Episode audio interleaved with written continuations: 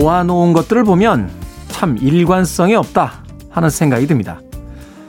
주방이 선반에 있는 머그컵들은요, 그 모양이 각기 제각각들이고, 냉장고의 채소와 양념들은 도대체 무슨 음식을 만들려고 사둔 재료인지 헷갈리기만 합니다. 서재에 있는 음반들은 재즈 음악부터 국악까지 꽂혀 있고요. 책들은 조선 역사에서 초파리 과학자의 저서까지 참 다양하게 사뒀습니다. 하지만 바로 그 혼란스러움이 지금의 나를 여기에 있도록 만든 것은 아닐까요?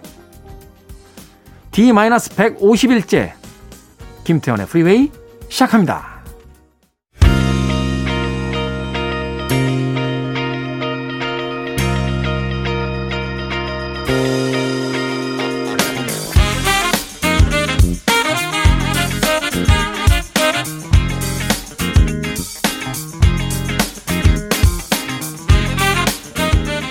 빌보드 키드의 아침 선택 김태훈의 프리웨이, 저는 클테짜 쓰는 테디 김태훈입니다.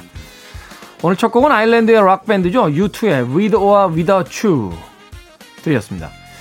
유투만큼 히트곡이 많은 팀도 그렇게 흔치는 않고요. 또 유투만큼 이 팬들이 각자가 좋아하는 곡들이 또 갈리는 팀도 그렇게 흔치는 않습니다. 저는 개인적으로 유투의 곡 중에서는 이제 블러디, 썬데이 블러디 예, 좋아하고요. 또 원이란 곡 좋아하는데 With or Without You, 뭐, I Still Have Fun, What I'm Looking For 뭐 이런 곡들도 좋아하시는 분들이 꽤 많습니다. 그만큼 히트곡이 많기 때문이 아닐까 하는 생각이 드는데요. 최근에 동영상 사이트 보니까 예, 보노도 좀 나이를 이제 들었더군요. 어, 예전에 막 그 무대에서 막 들어 누워서 막 소리 소리 질러대던 그 옛날의 모습이 예, 조금은 이제 숙성 과정에 들어간 게 아닌가 하는 생각이 든 그런 동영상을 본 적이 있습니다. 자, 유튜브의 With or Without You 들이었습니다. 자, 빌보드 키드의 아침 선택 김태훈의 프리웨이, 클테짜 쓰는 테디 김태훈과 함께 하고 있습니다. 토요일 일부 음악만 있는 토요일로 꾸며드립니다. 두 곡, 세 곡의 음악 이어서 보내드립니다. 한 곡의 음악이라도 더 많이 들으실 수 있도록 준비해놓고 있습니다. 그리고 이 부에서는요. 북구북구로 꾸며드립니다. 책을 대신 읽어드리는 시간이죠. 오늘은 북칼럼니스트 박사씨, 그리고 북튜버 이시안씨와 함께 책 이야기 나눠보도록 하겠습니다. 어떤 책을 또 읽어드릴지 지난주에 예고를 해드렸었는데 시타르타, 네, 시타르타 헤르만 헤세의 시타르타 오늘 같이 한번 읽어보는 시간 갖도록 합니다. 자, 청취자분들의 참여 기다립니다. 문자번호 샵 일공육일, 짧은 문자 오십 원, 긴 문자 백 원, 콩은 무료입니다. 여러분은 지금 케이비에스 이 라디오 김태원의 프리웨이 함께하고 계십니다.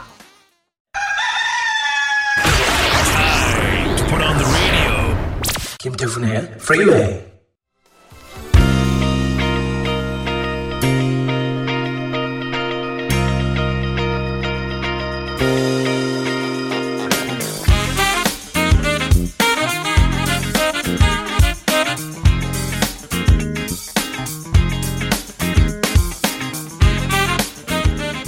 세 곡의 음악 이어서 들려드렸습니다. 듀란듀란의 Save a Prayer, 그리고 제인 차일드의 Don't Wanna Fall in Love, 그리고 오엠디, Orchestral Maneuver in the Dark.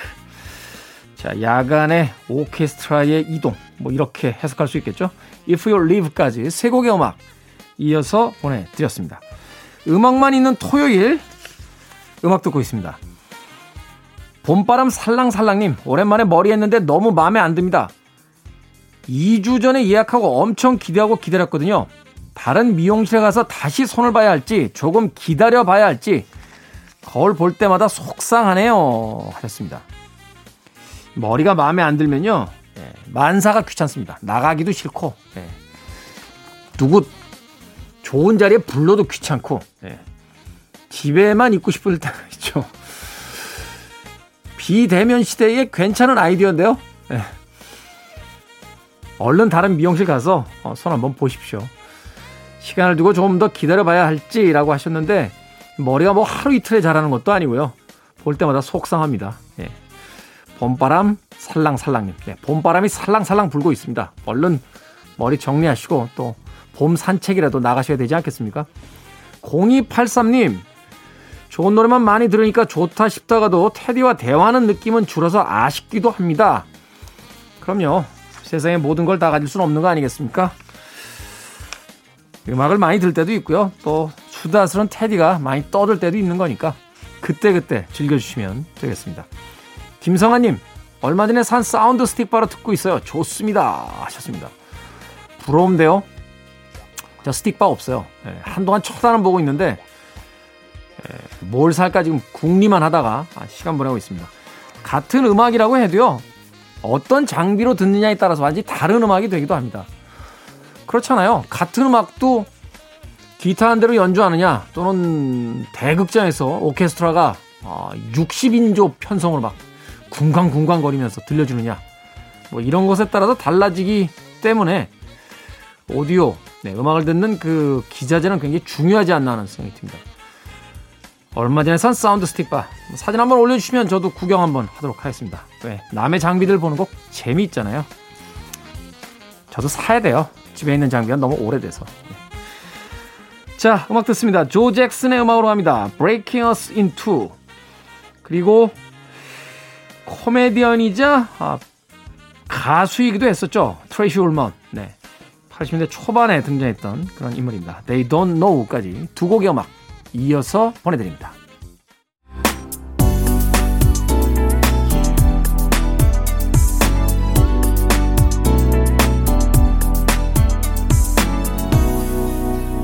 김태훈의 Freeway.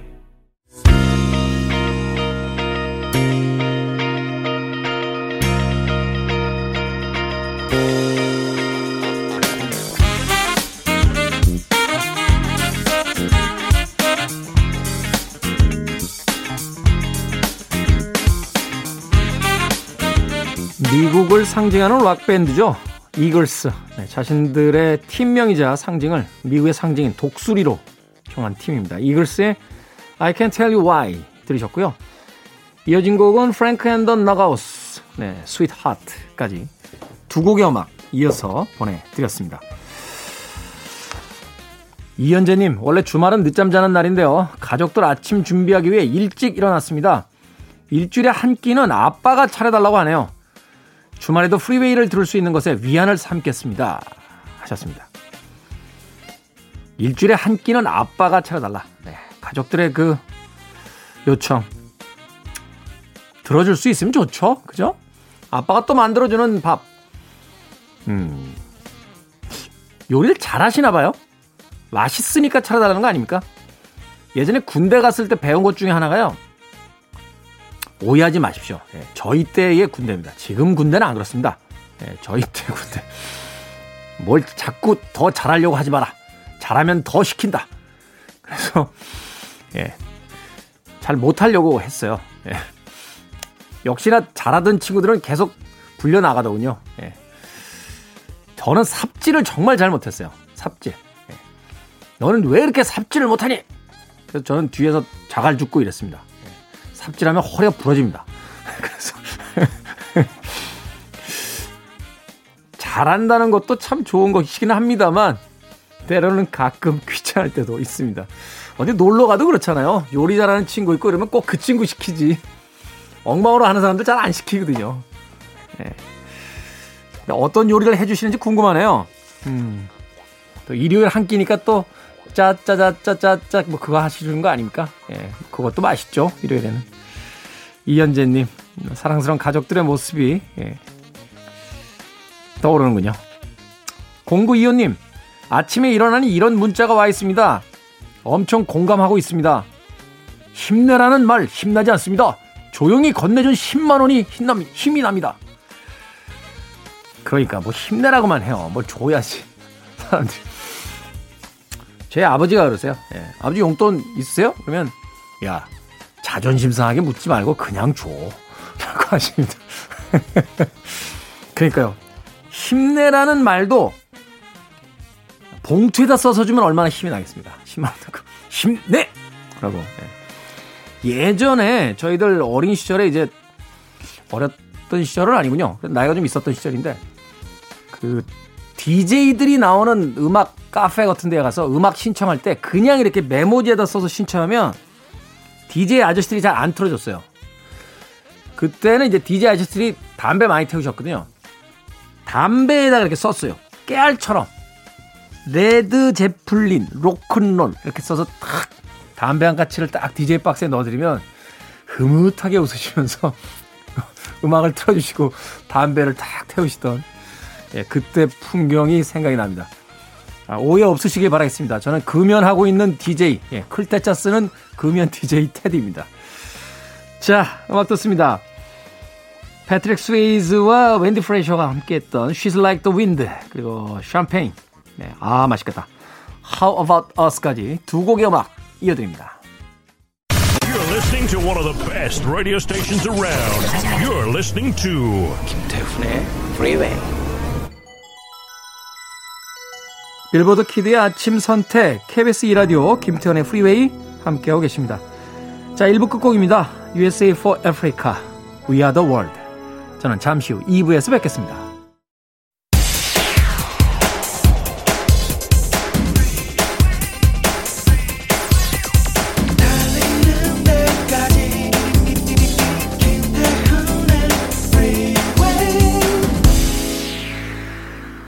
김태원의 프리웨이 사월 삼일 토요일 이 부 에프엘 와인의 곡 Just Between You and Me로 시작했습니다. 자, 잠시 후 북구북구 여러분들 대신해서 책을 읽어드리는 시간이죠. 오늘은 헤르만 헤세의 시타르타 준비하고 있습니다. 북튜버 이시안 씨 그리고 북칼럼니스트 박사 씨와 함께합니다. 잠시 후에 만나봅니다. I want it, I need it, I'm desperate for it. Okay, let's do it. 김태훈의 프리웨이.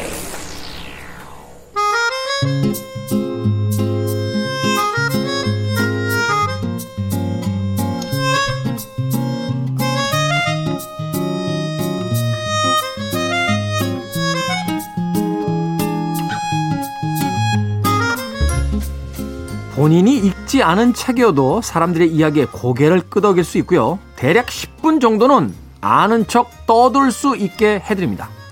북구북구 골라먹는 지식 편의점의 저자 북튜버 이시안 씨 그리고 북칼럼니스트 박사 씨 나오셨습니다. 안녕하세요. 네, 안녕하세요. 네, 안녕하세요. 반갑습니다.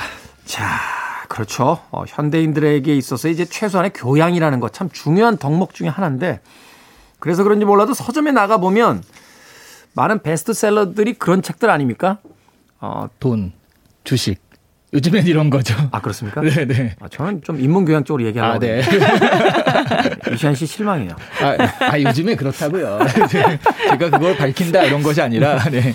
아니, 그러니까 이시안 씨의 책 지식 편의점도 사실 네. 그런 어떤 그 목적성이 좀 있는 거지만. 그렇죠. 바쁜 시간에 다 읽지 못하니까 미리 좀 네. 읽은 분들이 서머리를 해서 최소한 어떤 교양 상식을 좀 제공해 주려는 그런 책들이 굉장히 많이 있잖아요. 네. 그러게요. 요즘 정말 그런 책들이 많이 나오더라고요. 그리고 음. 그게 우리가 어렸을 때 좀 참고서에 너무 익숙하잖아요.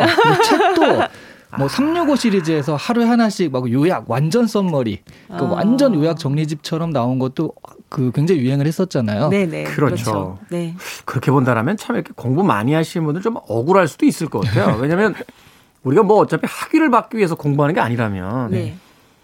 술자리에서 조금 아는 척하는 것도 사실은 책을 보는 즐거움 중에 하나인데 네. 나는 막 몇 년 동안 그 어떤 작가에 대해서 막 연구하고 탁 앉았는데 누가 착한 걸 읽고 와서 같이 이렇게 대응하고 막 이러면 자괴감 느껴지지 않을까. 아이, 그렇진 않겠죠. 네, 그런데 요즘에 네. 사실 이제 학생들을 가르칠 때도 함부로 그러니까 얄팍하게 알아가지고 가르치잖아요. 네. 그러면 학생들이 검색을 해봐요. 그 자리에서. 그 자리에서 아, 바로. 네, 검색하고 어 그건 아닌데요 하고 바로 얘기하니까. 네. 검색을 한다고 네. 또 다 맞는 또 답이 그렇죠, 나오는 건 그렇죠. 아니잖아요. 네, 네, 네.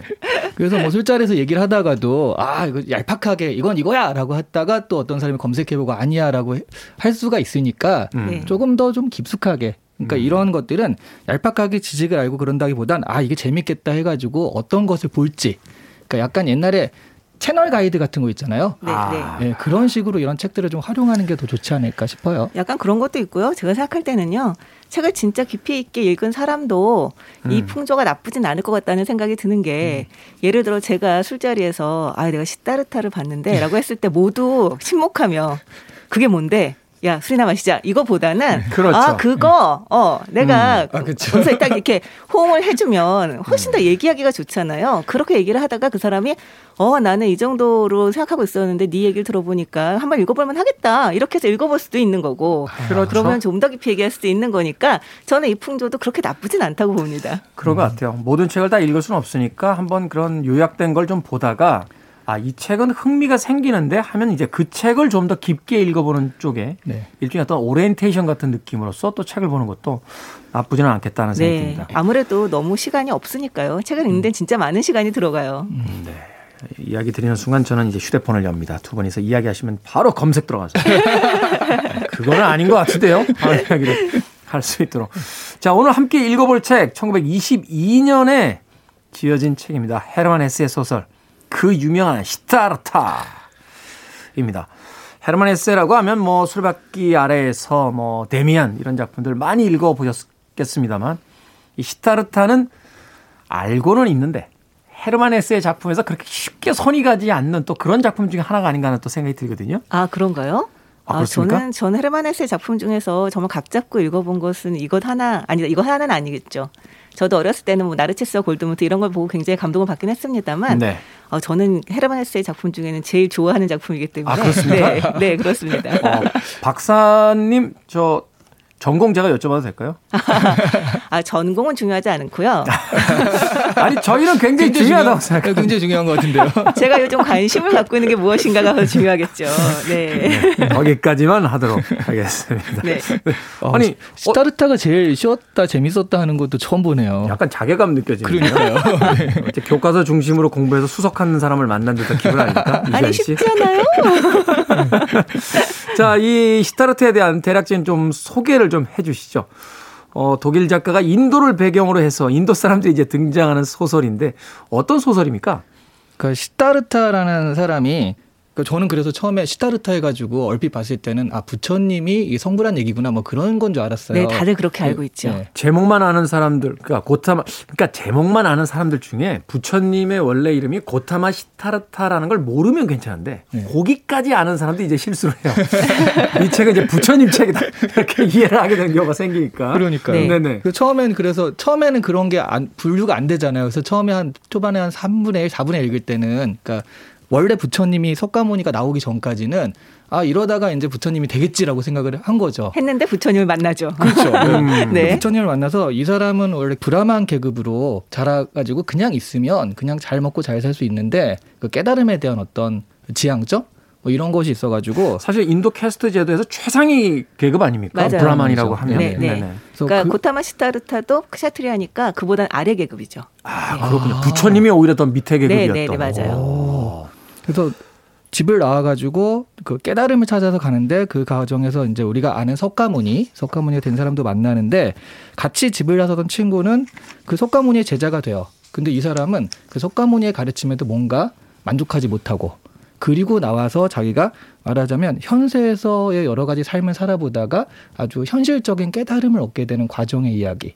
음. 이렇게 좀 간단하게 보자면 정리할 수 있을 것 같아요. 약간 이 이야기의 구도는 그 어떤 원형인 것 같아요. 깨달음에 대한. 예전에 네. 우리나라 영화 중에서 그 만다라라는 영화 있었는데 음. 세속적인 삶을 통해서 깨달음을 추구하는 어떤 승이 한 명 나오고 또 정진하는 그러니까 불교의 원래 어떤 구도의 방법을 택하는 승이 나와서 이제 그 두 사람이 변증법적으로 이렇게 부딪히는 이야기들이 나오잖아요. 음. 이 소설에서도 사실은 그런 분위기가 좀 있지 않나 하는 생각을 좀 했거든요. 이 시타르타 맞아요, 같은 그렇죠. 경우는 오히려 세속으로 나와서 세속적 삶을 살잖아요. 그러면서 이제 나중에 그 구도를 했던 두 명의 친구가 다시 만나는 이야기 속으로 펼쳐지게 되는데. 네. 아무래도 실제로 그런 그 물든 깨달음에 대한 소설들 같은 경우는 그 깨달음 과정들에 대한 이야기를 안 할 수가 없기 때문에 그런 형태를 갖추게 되는 부분이 있을 것 같고요. 또 한편으로는 제가 이게 그 시타르타가 사실은 부처님의 이름이기도 하잖아요. 네. 그래서 아까 말씀하셨을 때 부처님 생인 줄도 많이 착각을 한다라고 얘기를 했는데 헤르만 헤세가 그 시타르타라고 주인공 이름을 일부러 지은 데에는 이유가 있지 않을까라는 생각을 좀 했어요. 네. 왜냐하면 부처님의 깨달은 과정과 굉장히 닮았거든요. 이 주인공이 음. 깨달은 과정 자체가. 근데 이제 순서가 좀 바뀌었고 여러 가지 이제 그렇긴 하지만 결국 같은 지점에 도달을 하는 과정이거든요. 네. 그래서 하나의 그러니까 일테면 부처라고 하는 사람의 하나의 거울로서 네, 그런 형태로서 보여주고 있는 게 아닌가라는 생각을 저는 좀 했습니다. 말하자면 그 반대쪽의 대극에서 네. 어, 같은 어떤 목적지에 도달하게 되지만 수순이 바뀐 네. 그런 어떤 형태를 통해서 다양한 어떤 구도의 방법 그리고 깨달음이란 무엇인가에 대한 어떤 본질적인 질문을 던지는 그런 의미의 책이다. 맞아요. 음. 그래서 이 부처에 대해서 알고 있는 사람이 봐도 재밌게 볼 수가 있고요.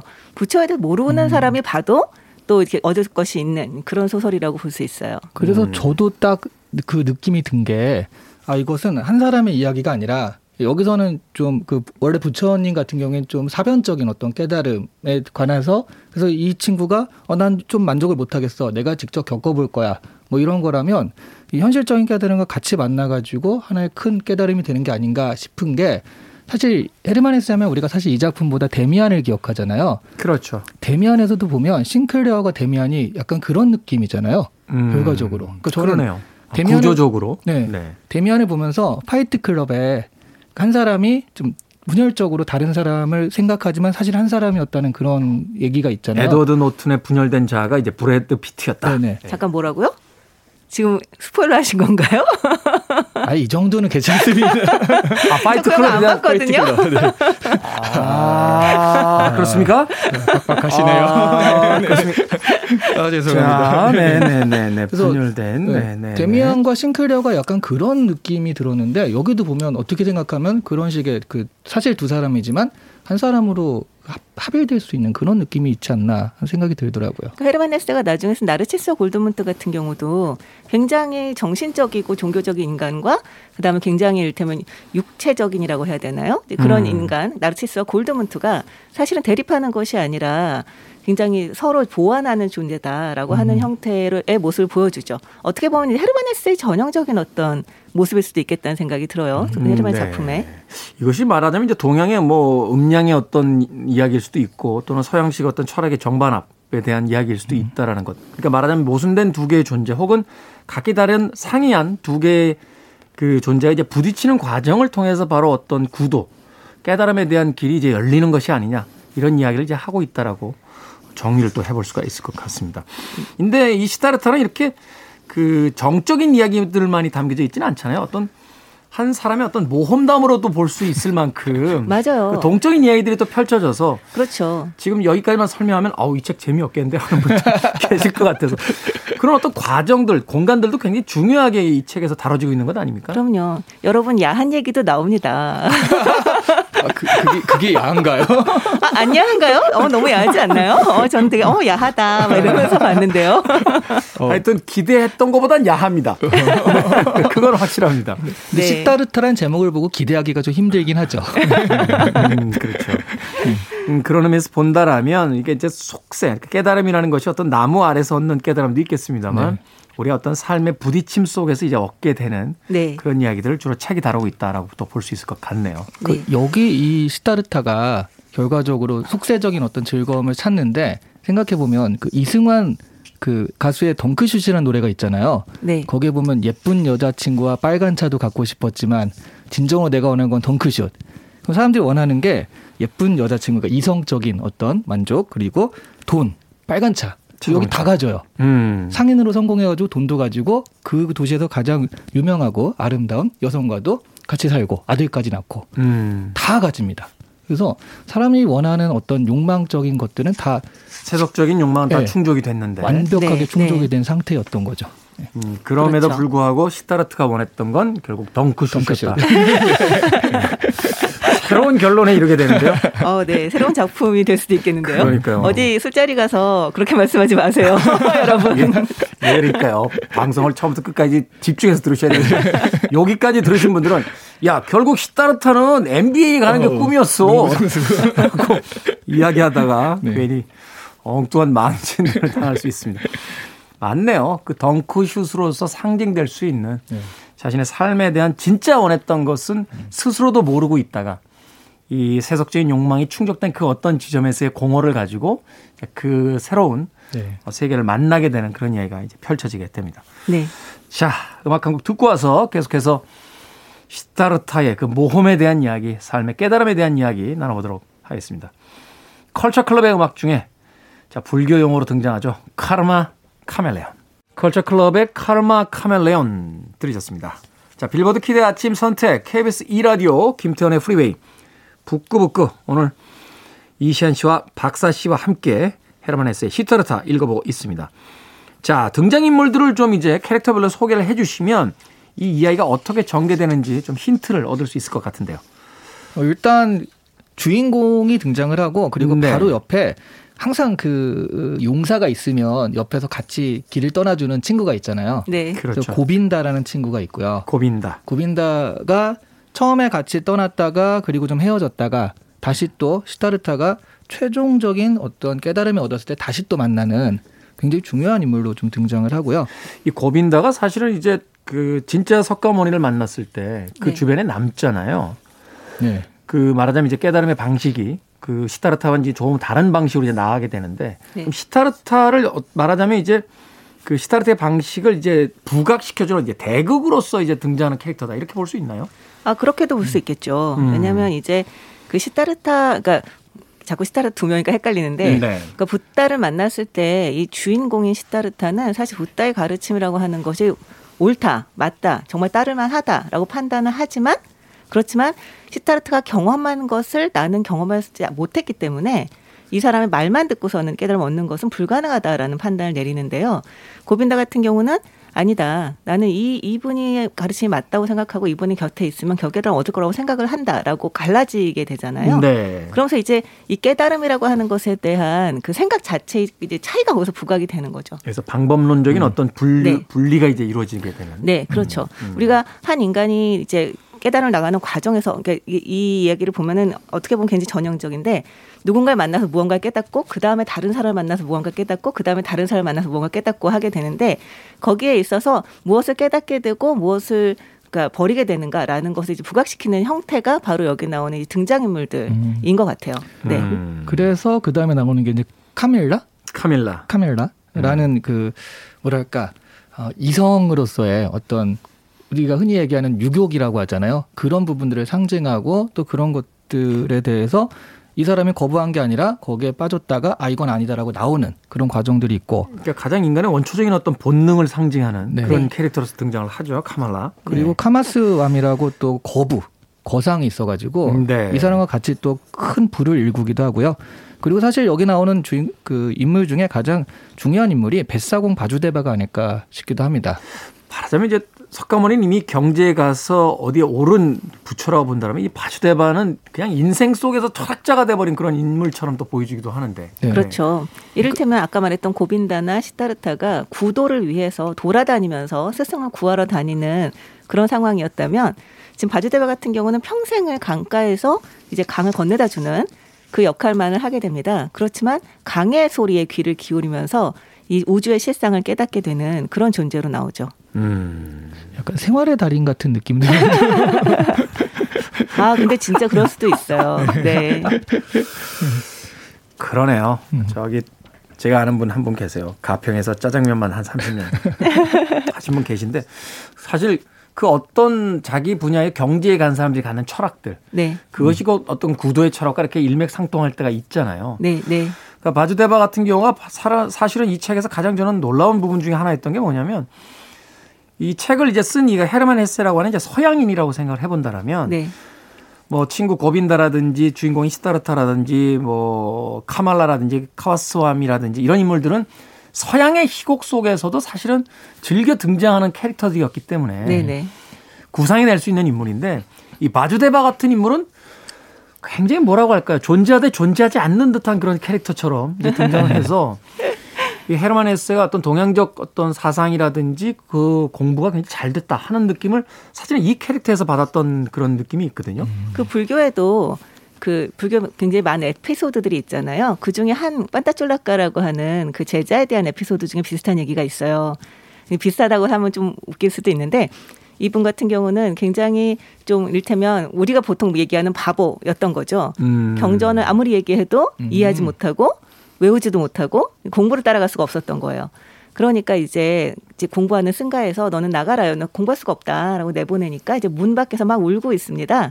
근데 부처가 만나서 너 왜 울고 있느냐 물어봤더니 어 뭐 이렇게 이렇게 얘기를 하죠. 그랬더니 걸레를 주면서 이 걸레로 계속 닦고 다니라고 얘기를 해요. 음. 닦으면서 이 세상의 모든 것은 무상하다, 무상하다, 무상하다. 그 얘기만 하면서 닦고 다녀라 라고 얘기를 하는데 이 사람이 그 걸레질만 계속하다가 깨달음을 얻게 돼요.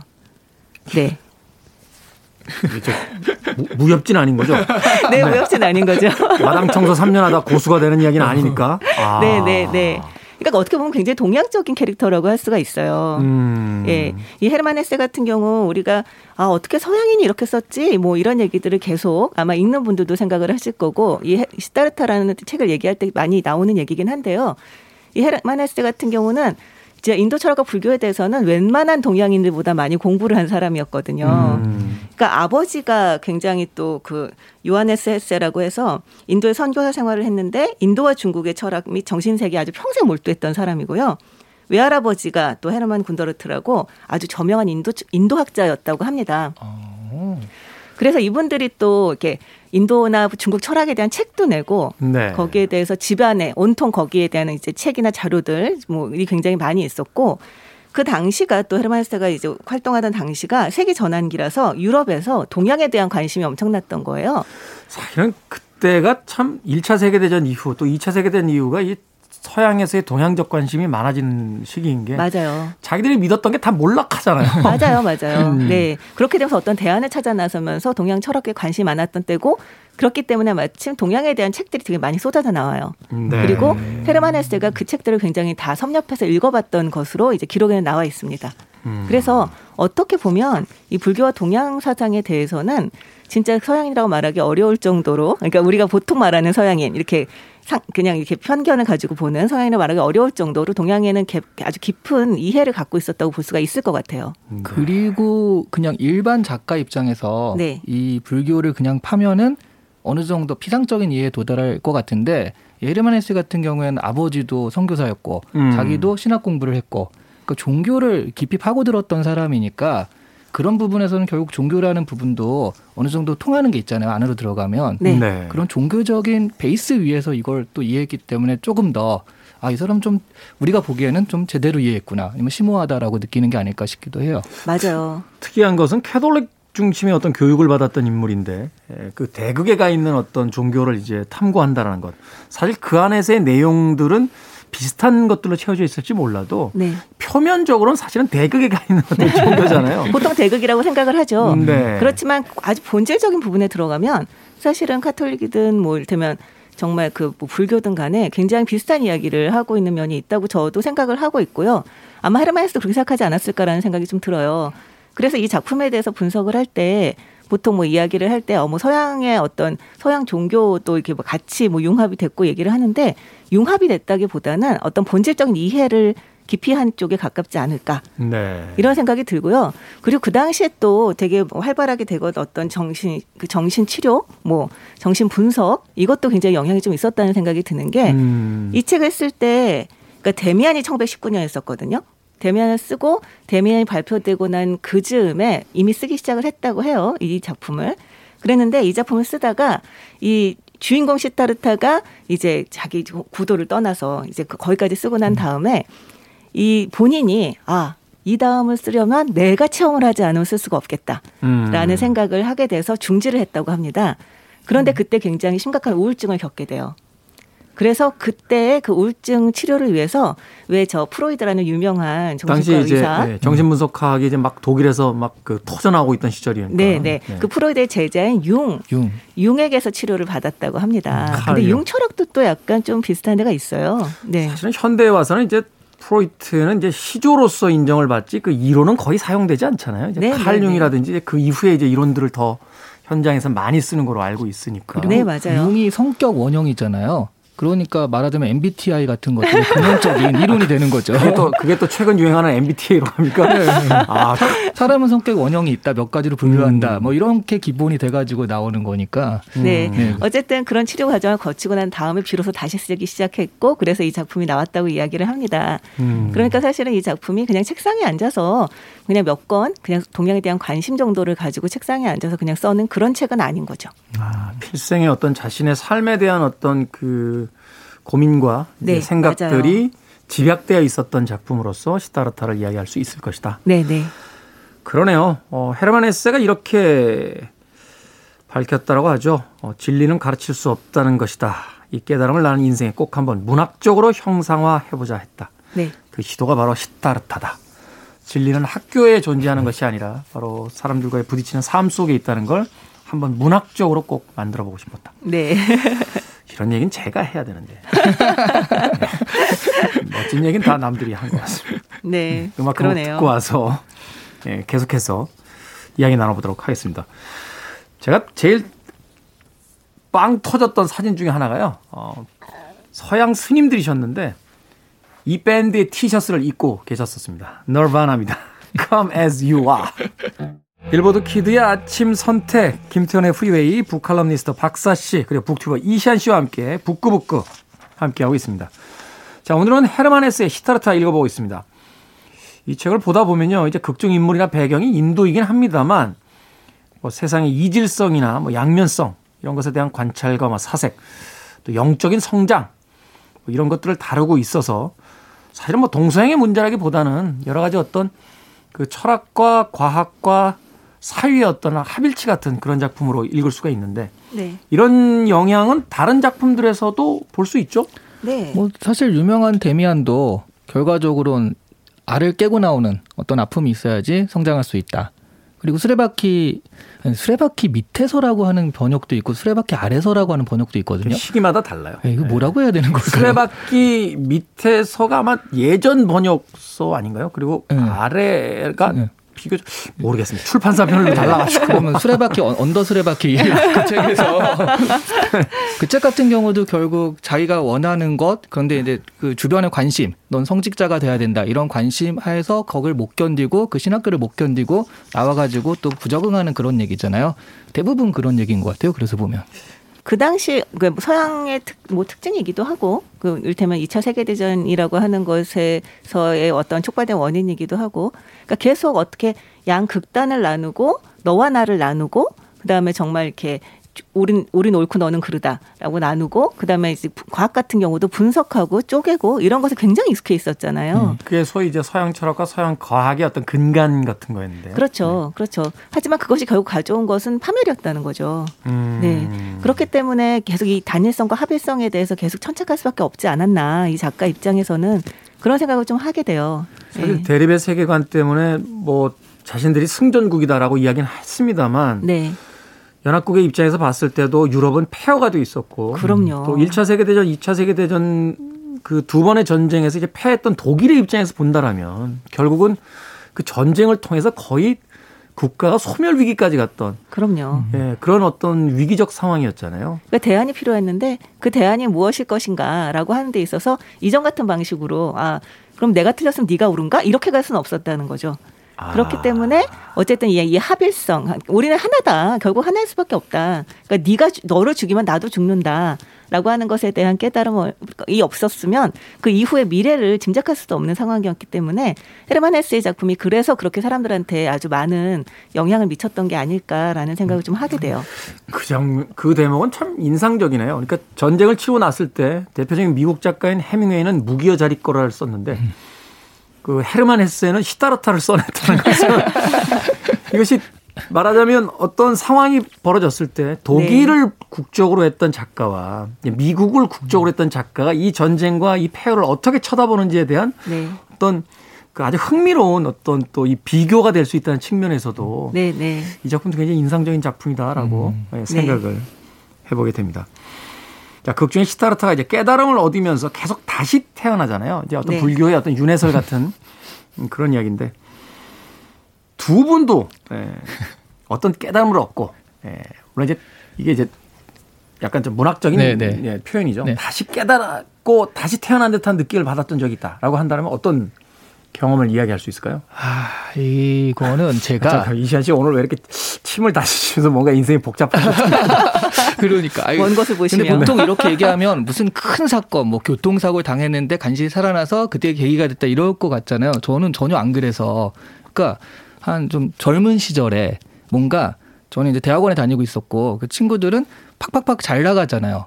뭐 어떤 은행에 들어가면 연봉도 많고 음. 뭐 벌써 대리도 달고 막 그런데 저는 대학원 시절에 아무것도 하는 게 없는 것 같은 거예요. 그래서 굉장히 그렇죠. 좀 뭔가 공부를 하고 있다고 하는데 외적으로 보여지는 건 하나도 없죠. 네. 그리고 네. 스스로도 성취가 생각보다는 안 나니까 그래서 굉장히 좀 우울한 상태. 그런데 그때 제가 프렌즈에 빠져가지고 시트콤 오. 있잖아요. 예. 미국 드라마. 네네. 프렌즈를 정말 그 본방 시간에 맞춰가지고 막 계속 봤어요. 열심히. 매일매일 하는 것을. 친구들은 은행에서 연봉 받고 있고. 그렇죠. 다른 데서 승진하고 있을 때 이시안 씨는 프렌즈를 보고 있었고요. 네. 그래서 한 여덟 달 동안에 그렇게 프렌즈를 보다가 어느 날 누워서 프렌즈를 보고 있는데 갑자기 내가 왜 이러고 있지? 어, 이 시간에 차라리 좀 딴 걸 하는 게 낫지 않을까 하는 생각이 불현듯 들어서. 불현듯. 예. 네. 그때 프렌즈를 끄고 오. 그리고 이제 다른 걸 하기 시작하면서 조금 일이 풀리기 시작을 했거든요. 야, 인생이 음. 진짜 딱 바뀌는 순간이었네요. 네, 근데 그게 정말 무슨 큰 계기가 아니라 정말 불현, 불현듯 프렌즈를 보다 무슨 개, 대사가 계기가 된 것도 아, 아니고. 아니, 근데 모든 깨달음은 사실은 그래요. 네. 네. 음. 그래서 제가 프렌즈 시즌 에이까지 열심히 하는데 구와 십을 못 봤어요. 어. 그 정도 봤으면 이제 재미가 좀 없어질 때 아닐까. 그럴 수도 있죠. 그래서 아 재미없더라고. 저는 왕자의 게임 오 편 오 시즌까지 보니까 네. 아, 육, 칠, 팔 별로 재미없더라고요. 박사 씨는 어떠셨어요? 아 저요? 아 저는요 너무 깨달음을 많이 해서 그냥 제 친구들이 절 깨달음의 달인이라고 부릅니다. 매일 뭐 술자리마다 깨닫고 아 저는 진짜 아닙니까? 약간 말버릇 자체가 와 나 진짜 이번에 깨달았는데 이게 말버릇이라 깨달은 자. 아 그래서 사람들이 전부 아 야 또 깨달았니? 약간 이런 어. 얘기를 하죠. 그래서 저는 좀 뭐랄까요? 그 모든 이를테면 어젯밤이 다 전생 같아요. 예, 저는 어, 아침에 눈 딱 뜨면, 예, 아침에 어. 눈 딱 뜨면 아 어제 어제 전생이었구나. 약간 그래서 정말 늘 새로운 삶을 살 수 있다는 장점이 있는 반면에 어, 사람들을 기억을 못합니다. 전생에 만난 사람이거든요. 아, 아 그렇군요. 기억이 희미하군요. 네네. 간밤에 만났던 사람들을. 아 그럼요. 약간 네. 술자리에서 전날 까먹은 거와 비슷한 그런 현상이네요. 이게. 아. 네. 하지만 어쨌든 중요한 거는 오늘을 살아내는 거잖아요. 아. 네, 그렇죠. 그렇군요. 네. 테, 테디 같은 경우는 혹시 없습니까? 그 얘기 잠깐 전에 아, 네. 박사 씨께서 지금 이야기하신 어젯밤이 다 전생가. 이거 제가 좀 써도 되겠습니까? 안 됩니다. 안, 되, 안 됩니까? 저작권. 저작권. 네, 저작권. 제 저작권입니다. 아, 네. 출처를 밝혀도 안 됩니다. 제가 사실은 매일 아침 그 오프닝을 고민하고 있어서 아, 네. 오프닝으로 아주 딱 좋다라는 생각했습니다. 어젯밤이 다 지나간 전생 같다라고 하면서 저는 좀 무거운 이야기가 될 수도 있겠습니다만 음. 장례식장에서 생각이 많아져요. 아이고. 음. 예, 그러니까 사실 이제 나이를 먹다 보면 여러 사람들이 이제 부고 소식을 들을 때가 있는데 사실 누구누구의 아버지 뭐 어머니 이런 부고는 이제 좀 익숙해질 나이가 됐잖아요. 맞아요. 근데 가끔 아주 친했던 지인, 선배님 또는 친구 많지는 않습니다. 친구 중에서 세상을 떠난 사람들이 있으니까 그 부고 소식을 듣고 장례식장에 앉아 있다 보면 막 저쪽에서 이제 왁자지껄 떠들고 있는 사람들의 모습과 오버랩이 되면서 삶이 유한하구나. 아, 영원히 지속되지 않는구나.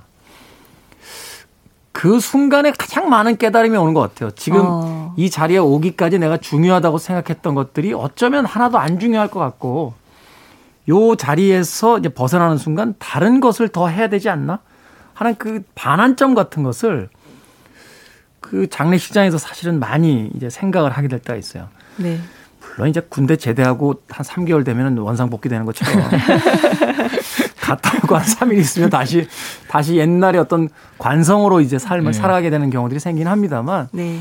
그런 경험들이 반복이 될 때마다 다시 한번 좀 내 삶을 좀 돌아보게 되는 그런 네. 계기가 되지 않나 또 생각이 들더라고요. 제 그 선배가 새벽에 한번 전화를 한 적이 있었어요. 그래서 전화 어, 이 새벽에 무슨 일이세요? 그랬더니 그 장례실 갔다가 내가 내 인생에 가장 하고 싶었던 것이 무엇인가를 생각하게 됐다는 거죠. 다시 한번. 네. 네. 내가 과연 지금 나도 죽는다면 그렇다면 어떤 어떤 것이 가장 아쉬울까? 뭘 못한 게 가장 아쉬울까? 내 인생에 난 무엇을 가장 하고 싶었을까? 이걸 다 생각을 해보게 됐는데 글을 쓰는 것이었다라고 아. 이야기를 하면서 새벽에 저한테 그 얘기를 하신 적이 있었어요.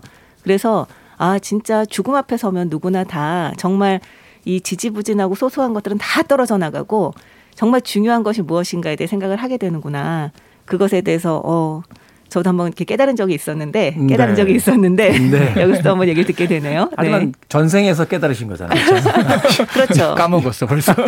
아니 괜찮아요. 깨달음은 많을수록 좋아요. 네. 전생도 많이 쌓이면 또, 또 해탈을 하겠죠. 그렇죠. 예. 어, 전생을 그렇게 반복하면서 결국은 이제 더 이상 태어나지 않는 경지로 간다라고 하는 게 불교의 이론이니까 어느 날인가는 우리 모두가 아주 평화로운 아침을 맞을 수 있지 않을까 하는 생각을 해봅니다. 자, 끝으로 이 작품에 대한 추천사 한 줄씩 짧게 부탁드리겠습니다. 그 욕망이 실현이 안 돼가지고 마음이 너무 괴로울 때 읽어보면 좋은 책입니다. 네, 욕망이 실현되지 않을 때 네. 이 책을 읽으면서 더 실현되지 않은 누군가가 있었다. 위로를 받으면 된다. 자, 박사 씨는요? 인생 뭘까 싶을 때 읽어보십시오. 인생 뭘까 싶을 때 읽어보는 책. 바로 우리가 지금 좀 만나야 될 책이 되지 않을까 하는 생각이 듭니다.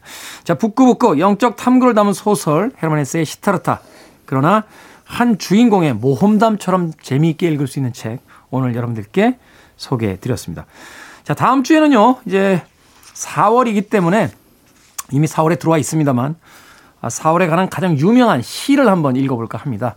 티 에스 엘리엇의 황무지로 이 시와 함께 북구북구 또 진행해보도록 하겠습니다.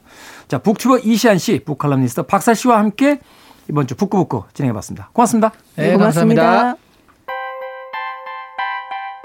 엘라니스 모리셋의 음악 듣습니다. 땡큐.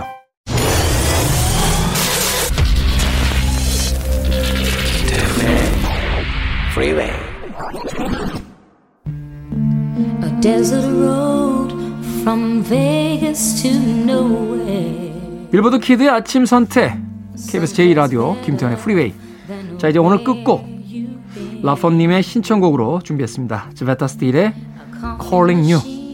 편안한 토요일 아침 보내시길 바라겠습니다. 저는 내일 아침 일곱 시에 돌아옵니다. 고맙습니다.